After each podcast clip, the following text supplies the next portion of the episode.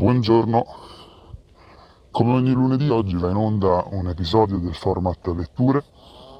Riprendiamo sempre il tema del, della psicologia e del linguaggio del corpo e ricordo che stiamo leggendo il libro Come interpretare i messaggi del corpo di Marco Pacori.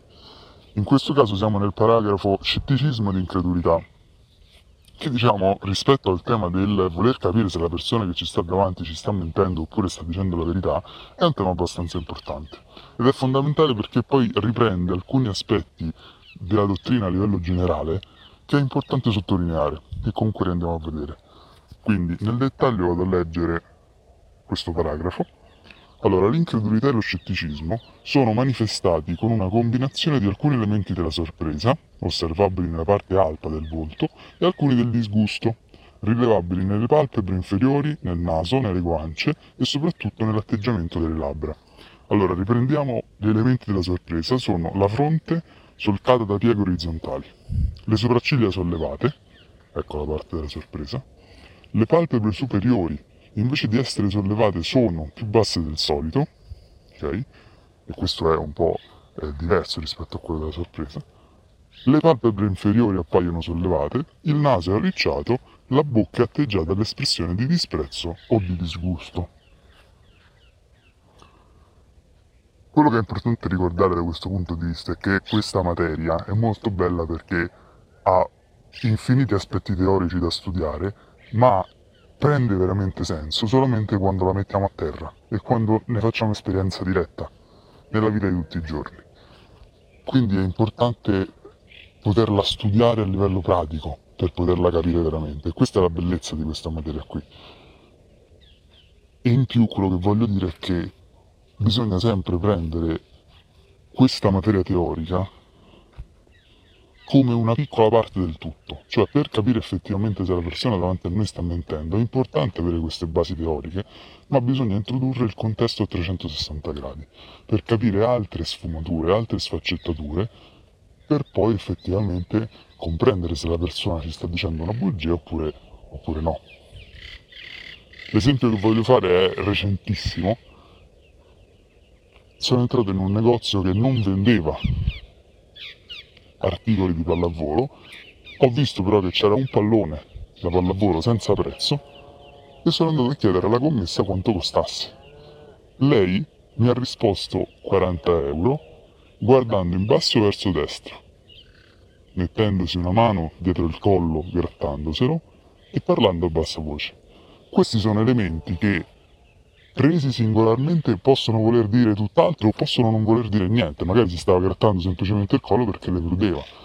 Quindi è importante, punto primo, che siano insieme questi elementi ed è importante il contesto, perché una cosa fondamentale del linguaggio del corpo è che le asimmetrie verbali e diciamo, del linguaggio del corpo avvengono solo quando c'è una forte emozione che le scatena. Perché in condizioni non emotive è difficile che si verifichino. Quindi è importante che queste condizioni emotive siano presenti. Nel caso dell'esempio della commessa, la forte, tra virgolette, tensione emotiva era sto dicendo un prezzo che non è vero, ad una persona che sta acquistando un articolo senza prezzo, sperando che non se ne accorga e che così io non possa fare una brutta figura. Tutta questa tensione emotiva crea queste asimmetrie tra il linguaggio verbale, quindi mi ha detto il prezzo 40 euro, e poi però chiaramente si smentisce a livello di linguaggio del corpo perché si gratta la testa, guarda in basso verso destra e parla a bassa voce. Tutti segnali che mi portano a pensare che possa avermi detto una bugia. Quindi vado a parlare con un'altra commessa senza dirle che avevo acquistato un pallone e ovviamente quella commessa mi dice un prezzo inferiore e quindi mi conferma quello che io stavo pensando a livello teorico. E la meraviglia di questa materia è proprio questo, che a livello teorico è tutto semplice, ma poi nel pratico si impara veramente, perché ci sono altre mille sfaccettature in più da poter cogliere e da dover cogliere per avere un quadro completo e per capire se effettivamente la persona ci sta dicendo una bugia oppure no. Quindi vado a chiudere è la parte estratto dal libro di Marco Pacori, quindi bisogna tenere presente che sono possibili diverse combinazioni tra gesti ed espressioni di scetticismo e disprezzo. In molti casi un atto non verbale non avrebbe molto valore se non fosse accompagnato da una delle espressioni sopra descritte.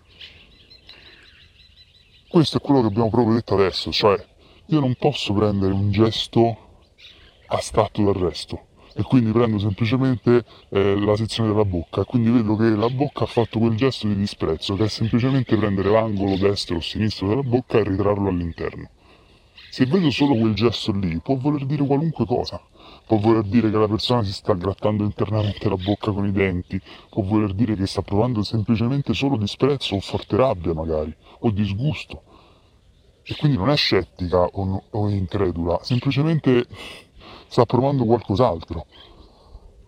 Quindi è questa la bellezza, che non è sicuro al 100% che va messo in pratica quello che si studia a livello teorico e che va inserito in un contesto dove l'emozione è forte, perché se no non si verificano simmetrie e se non si verificano simmetrie è difficile poi analizzare quello che sta succedendo. Allora dai, per oggi chiudiamo qui, io vi ringrazio sempre molto e vi abbraccio, ci sentiamo presto.